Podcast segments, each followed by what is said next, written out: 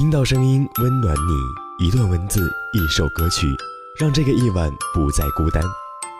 主播 Kiki 带上声音的礼物，此时来到你的身边。那么，请开门吧。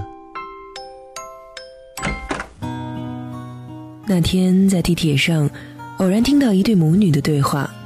妈妈说：“哎，我跟你说啊，现在啊，这社会上学就是个形式。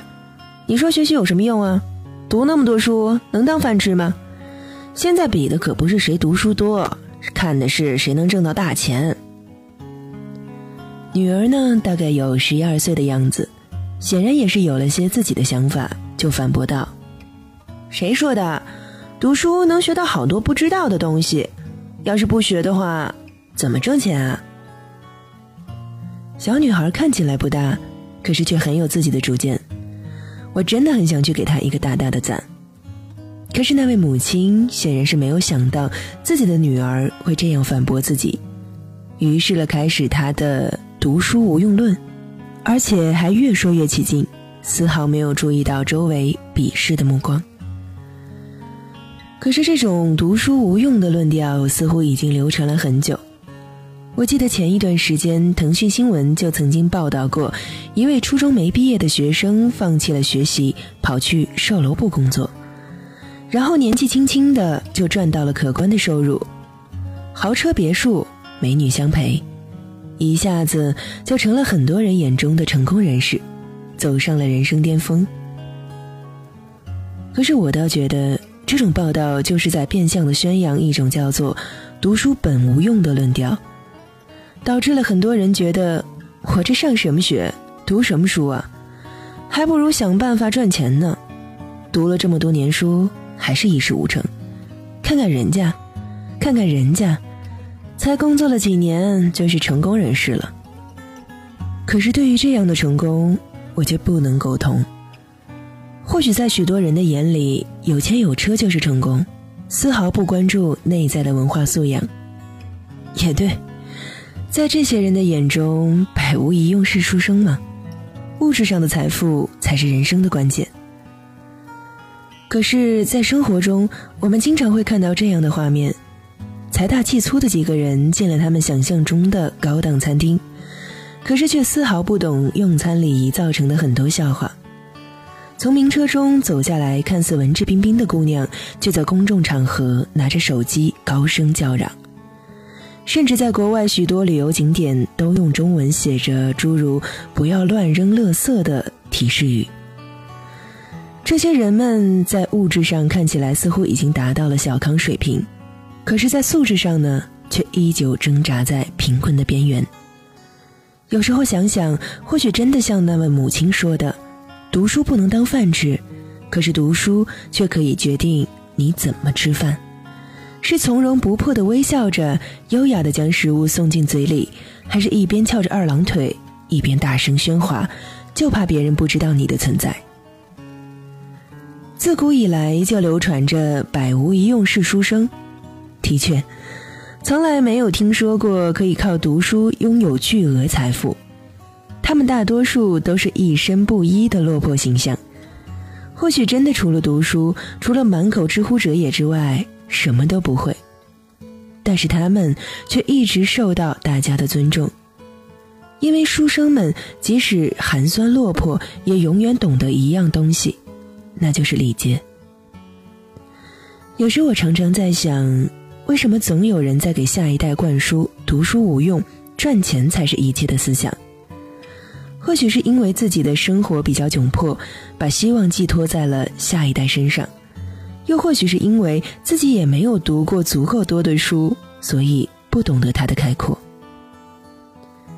财富固然是好的，可是我们也没有必要将它作为人生唯一的方向。也别再说什么何以解忧，唯有暴富。没有人喜欢一个什么都不懂的土财主。有时候，我们缺少的也许并不是买买买的物质需求，而是能够懂得。一蓑烟雨任平生的心境。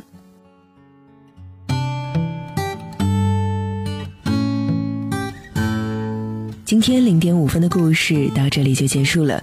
本期的故事来自于猫巷文案 Summer 的原创，名字叫做《读书不能当饭吃，可是能决定你怎么吃饭》。也希望你能够喜欢。我是本期主播程 K K。其实原来也有人问过我说，我们为什么要读这么多的书？K K 在这里呢，也不想讲什么大道理，只是觉得。读书最基本的，真的是可以让我们的眼界更为宽阔，可以让我们的思想更为丰富。也许这就是我们要读书的道理吧。好了，那就是这样了。如果在节目过后呢，也想有你的故事投稿给我们，可以在新浪微博找到来自北方的 Summer 投稿给我们的文案，或者是添加 KK 的个人微信 KK 一二一零 C，两个小写的 K 加一个小写的 C。那就这样吧，更多精彩的内容可以关注猫巷电台的微信公众号“猫巷 Radio”，我们的 QQ 听友群是二九六幺二二八七三。好的，下一个周六让我们不见不散，拜拜，中你是无所以。